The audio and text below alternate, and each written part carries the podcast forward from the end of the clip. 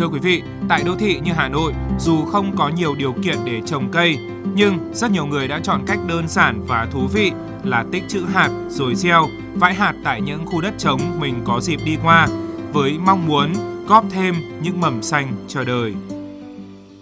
Về mặt kinh tế nhá thì nó cũng là rẻ vì cái hạt thì có mất tiền mua đâu. Nó sẽ cho cái thế hệ trẻ một cái ờ, ý thức là mong muốn trồng được nhiều cây xanh, bảo vệ môi trường.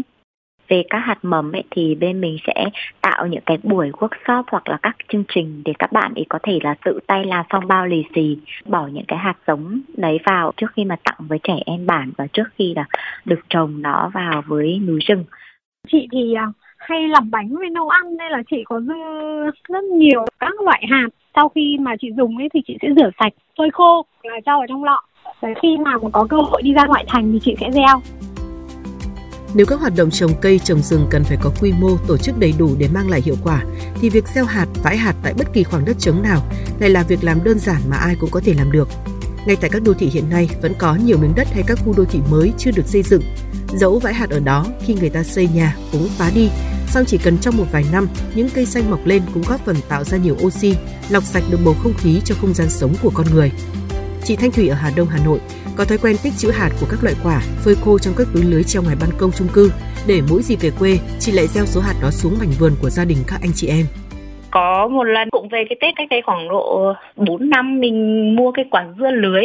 mang về quê. Mà đến lúc trồng lên cái đất vùng đấy là vùng đất cát nó lại phù hợp với dưa trồng lên mà nhìn cái thành quả của cái uh, ngẫu hứng đấy nó rất là mãn nhạn luôn đấy nó lên rất là tốt và thu hoạch được cũng tương đối là quả rất là nhiều. Nó tóm lại là cuốc được tí đất nào thì mình cứ giải vào đấy, lên được cái gì thì lên đấy.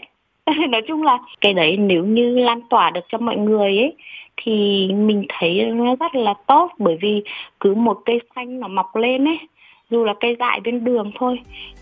cái không gian ở đấy nó cũng đã khác hẳn rồi